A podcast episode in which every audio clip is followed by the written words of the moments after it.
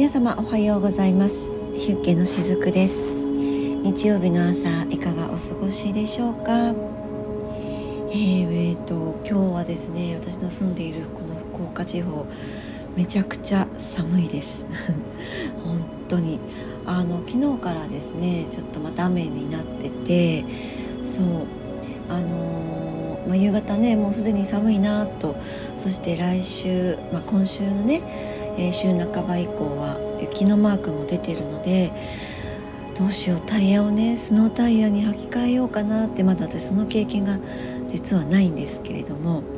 そう。なんとかかんとか雪の日を避けてあの出勤したりとかねまあ避けられない日とかはえっと雪解けを待って出勤したりとか、まあ、そんなことしてたんですけどやっぱりねそういったこう余計な不安に駆られるのってなんか嫌だなって最近本当に思っててでそのスノータイヤをね履けば、まあ、春ね本当にあの暖かくなる頃までは安心して過ごせるので履き替えようってもう毎年ね思ってるんですよ。でも今年こそは本当に早めにしようと思っててであの今日ね早速この後問い合わせをねあちこちしてみようかなって思ってます。もういざとなるとね本当に予約が入れないっていうことがこれまでの例年の私のパターンなのでね早めにね今年は問い合わせをしようと思っています。皆様のお住まいの地域はどうですか？ねあの本当にこう寒くなりましたのでねどうぞ皆さんお体ねお気をつけてお過ごしいただけたらと思うんですけれども今日はですねえー、と前回も、ま、とある方のメッセージをちょっと取り入れながらお話をねさせていただいたんですよね。でまあ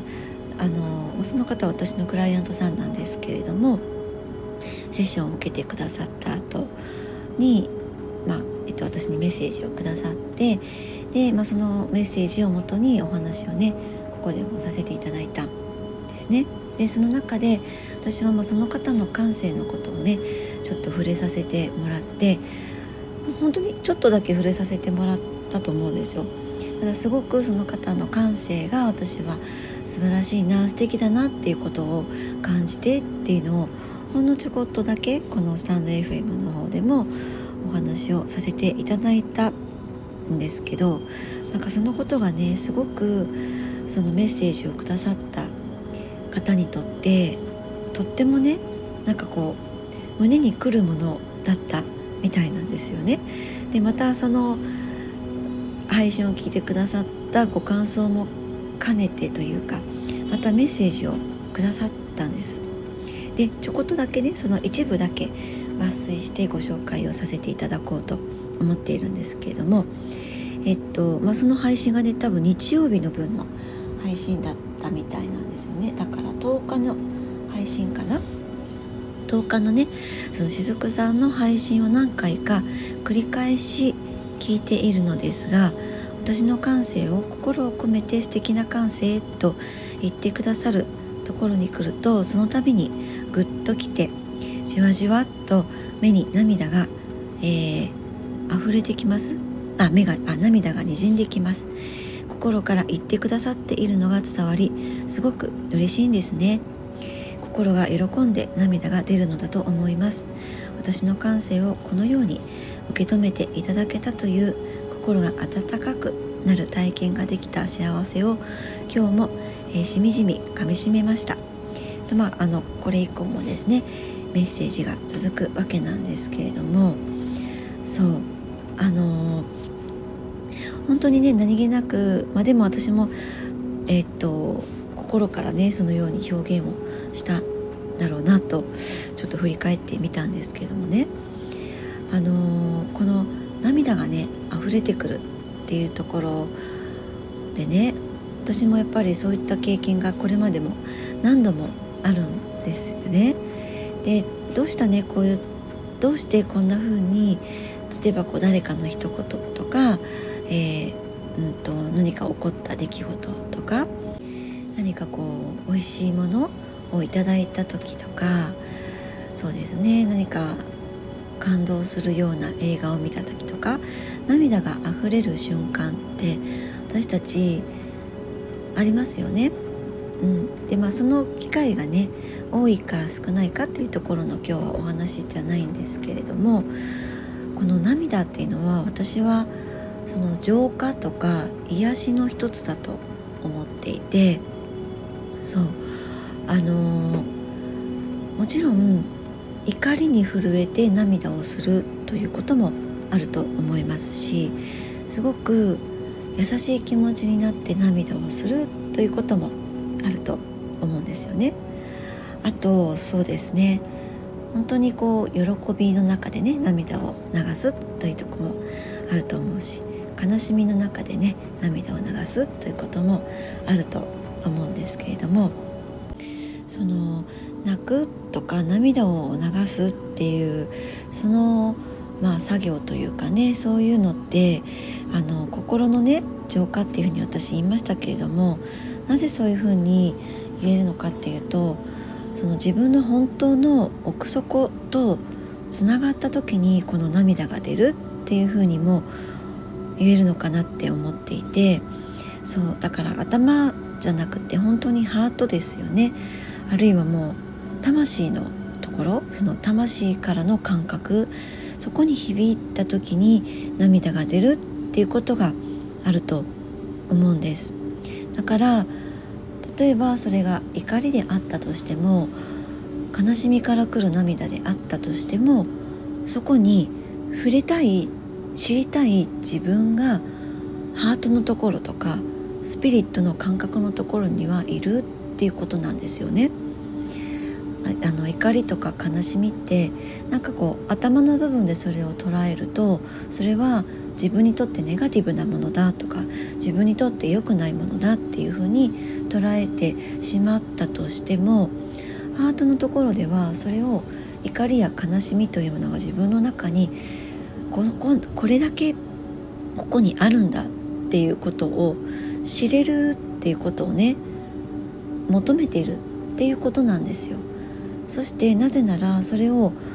自分の中にまだあったんだこういう怒りがあったんだそれを例えば外側の人が見せてくれるとか出来事によって見せてくれるっていうこともあるんだけどその相手とか出来事をジャッジするしようとするのが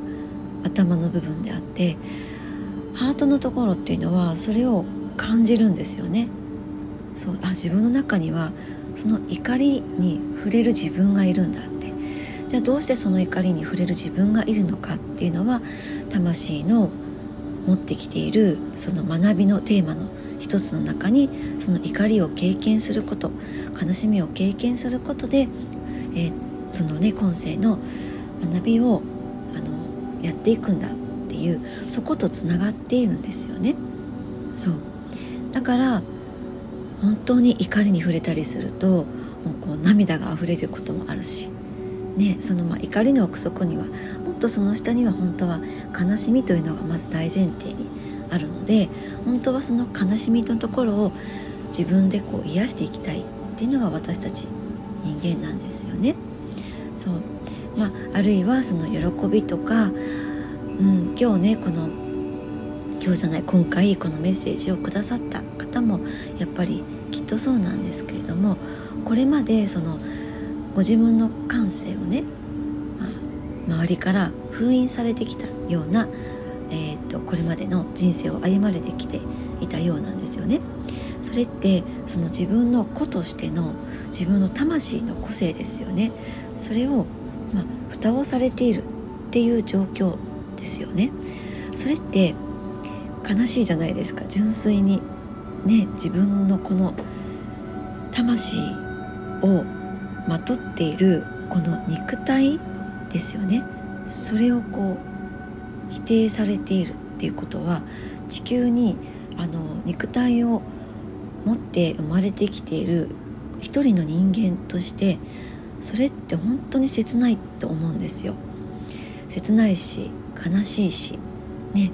でやっぱりその悲しみがあるとそしてそれに蓋をしていくとやっぱりそれがえー、表に表出できないままでいると、まあ、怒りに変わっていったりっていうこともあるんですけど、ねまあ、そういったものにこう触れた時に涙っていうのが流れて本当にそれっていうのは自分の本当の部分本質の部分とつながることができたことによって溢れる涙っていうことがね言えるかなって思うんですね。私たちのあの一人一人の人間の一生ってずっと同じそうだな何て言うのかな同じ性質で生きているということはないんですよね。あと例えばこうアイルベーダーで言われるとあの風の気質水の気質火の気質って言って、まあ、これ大体3つぐらいに分けられていて誰もがその素質っていうのは持っているんですただそれがこう強いか強くないかっていうふうに、まあ、そこでこう個性っていうものがね出てくるわけなんですけど私の場合例えば、えっと、風の気質と水の気質が非常に強いんですね。で例えばね火の気質がないかっていうと決してそうではなくて例えばこの火の気質っていうのは生まれた時にはみんな誰もが火の気質になって生まれてきます。あのまだ肉体を持つ前魂の状態っていうのはみんな風の状態なんですよ。あの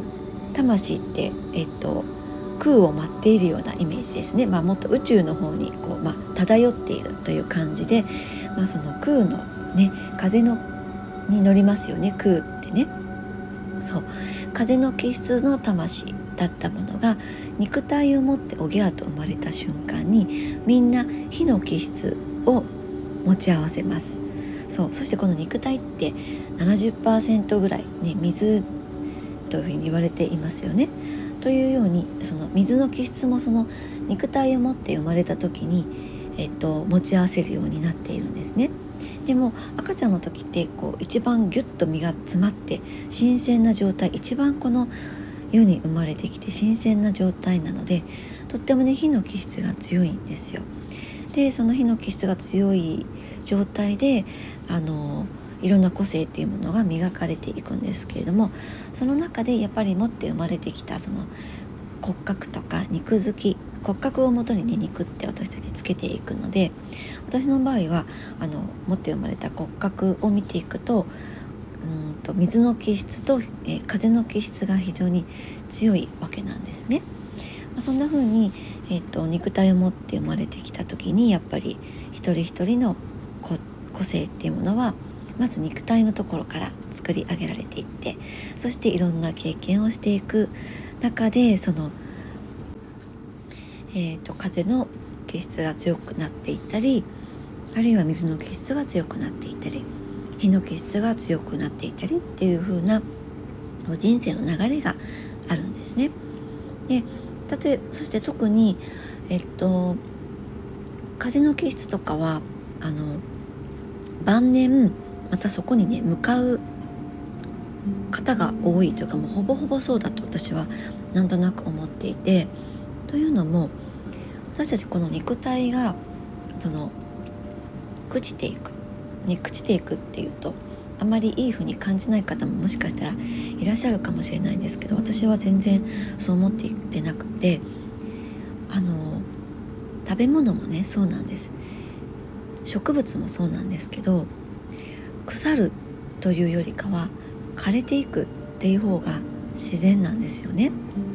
から例えばお野菜とかを買ってきて果物でもいいんですけど買ってきて冷蔵庫に入れておくと腐るお野菜と枯れていくお野菜があるんですよ。あ例えばこの農薬のお野菜とかだと腐らずに枯れていくんです。そうでも、まあね、農薬を使っているお野菜だと腐っていくんですよね。人間の体もこれと同じことが言えると思っていて自分の体ってどうしても枯れていく朽ちていくものなんですよもうそれはこの肉体を持って生まれて以上抗えないことなんですけれども自分の体を自分の精神を腐らせない生き方っていうのはできると思っていてそう。枯れていくっていうことは自然の摂理なのでそれはいいと思っていて。ね。そう。あれ？なんだっけ？ちょっとお話がそれちゃった。そうそううんだから人間の肉体っていうのは枯れていくんですよねそしてその枯れていくと同時に私たちのこの精神というのもまたその風の気質に戻っていくっていうふうに思っているんですよ。というのが肉体がもうそのなくなってしまった後っていうのはまたこの魂だけがお空に帰っていくんですよね。でお空に帰っていくっていうのは先ほども言いましたけどその風の状態って言いましたよね風の気質それが魂の状態とあの非常にリンクするなっていうふうに思っているんですね。うん、だからよく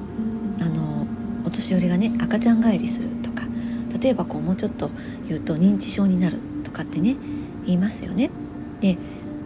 私もね若い頃自分が認知症になるなんて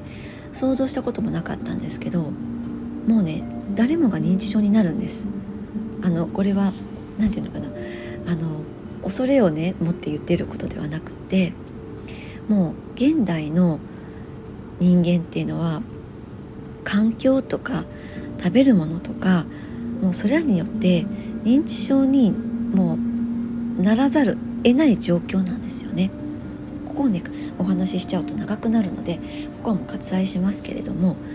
だから認知症になるっていうことを前提として今を生きるっていう、まあ、そういった生き方も私は今あの高齢者施設でねもうほぼ看護師のお仕事をして半分以上がその高齢者の方を、えー、と対象にお仕事をしているんですけどもいろんな高齢者の方を見てきて本当に感じているのは自分も同じく認知症にきっとなるであろうと。だったら今をどう生きたら自分が認知症になった時にあのどんなねおばあちゃんでいられるかなっていうのを結構考えることが多いんですね。そうで例えばその同じ認知症の方であってもいろんなあのケースがやっぱりあります。でも一つ共通して言えるのがその方の素の部分が絶対に出てくるんですよ認知症になってもねそしてどんな認知症の方であってもその方の素に触れるとなんかねこちらはね癒されるんです。伝わりますかね？この感覚ね。そう。あのそこのそこにねえっと認知症のおじいちゃまおばあちゃまどちらもそうなんですけど言葉が強いとかなんかこうえっと怒りっぽいとかそういったことは全く関係ないんですそういう表面的なことではなくてたとえその方が口調が強かったとしても、えっと、いつも常に怒っているような認知症の方であっても、まあ、もちろん反対にいつも穏やかな認知症の方もいらっしゃるんだけど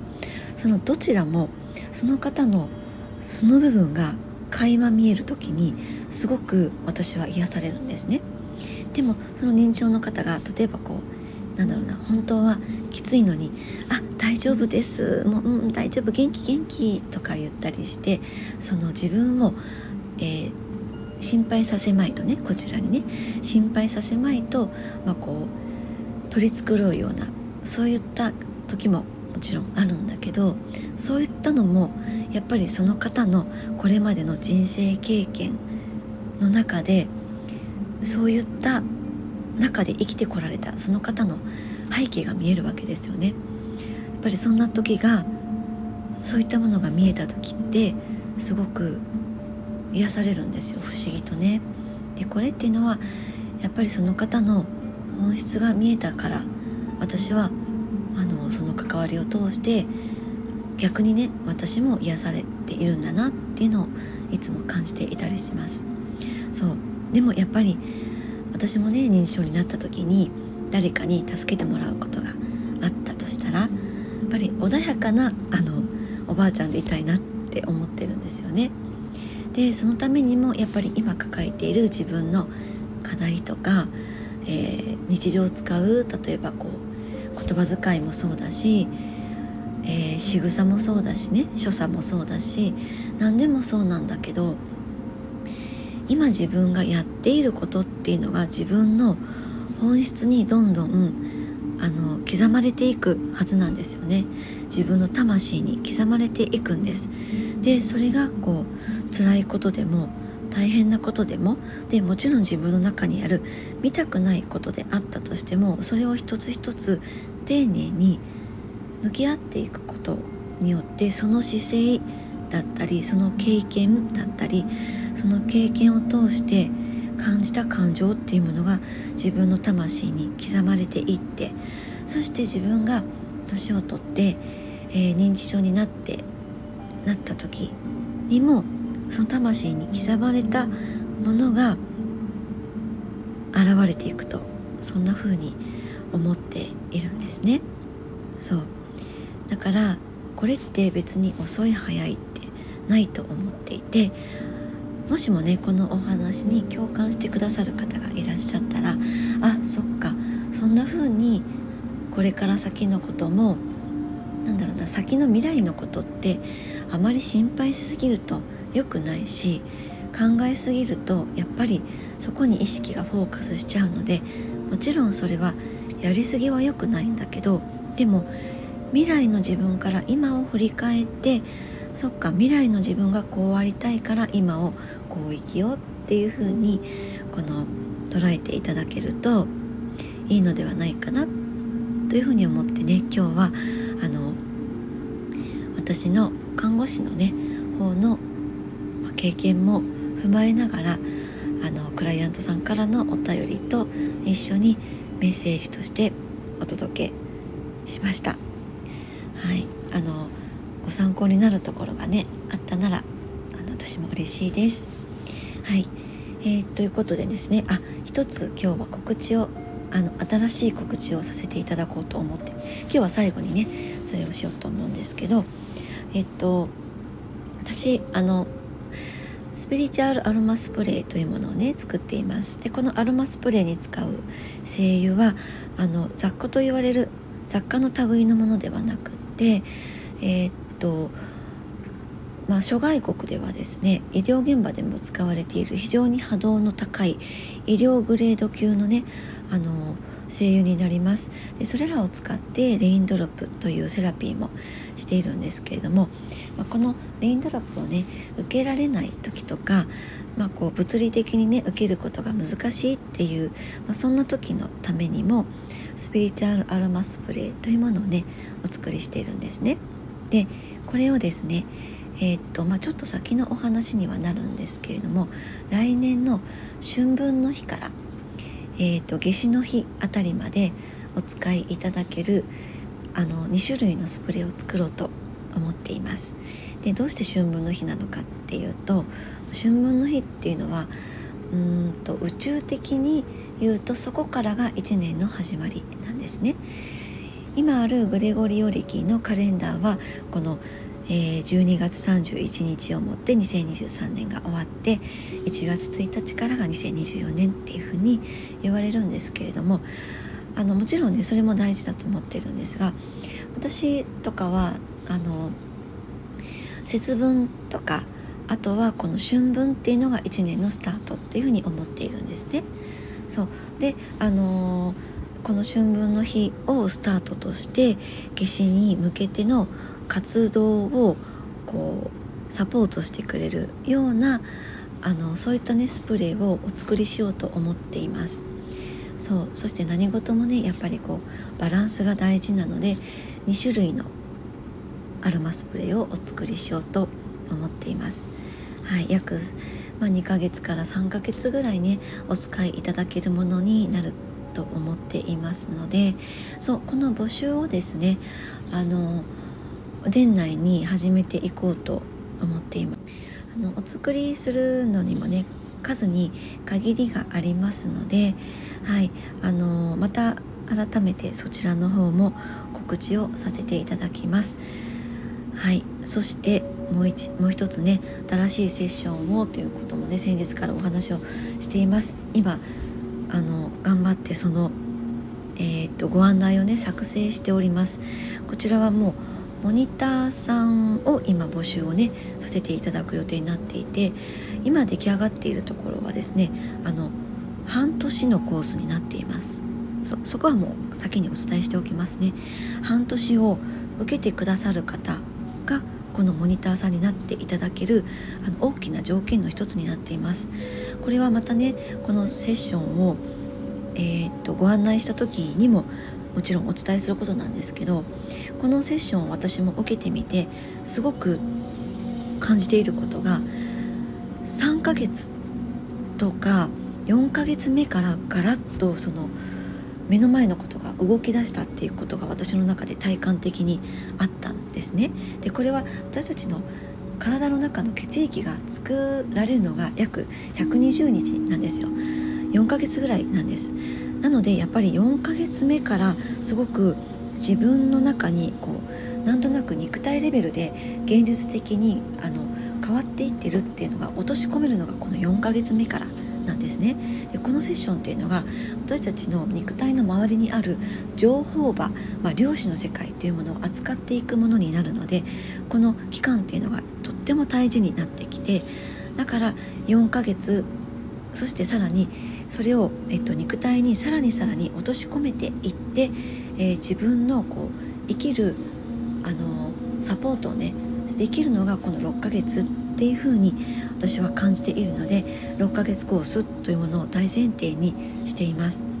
そう。あのモニター期間が過ぎたとしてもこの6ヶ月コースっていうのは、えー、残しておこうと思っているんですね。そう。ただまあモニター期間が終わるとこの6ヶ月コースってやっぱり正規の価格になってしまうのでもし本当にねご興味のある方いらっしゃったらモニターさんにあの私、うんえ手を挙げますっていうふうにおっしゃっていただけたらと思います。こちらも頑張って私もねご案内をさせていただこうと思って今頑張って作成していますので、えー、ちょっとねお待ちいただけたらと思います。はい。ということで、えー、今日は日曜日ですね。素敵な日曜日をお過ごしください。しずくでした。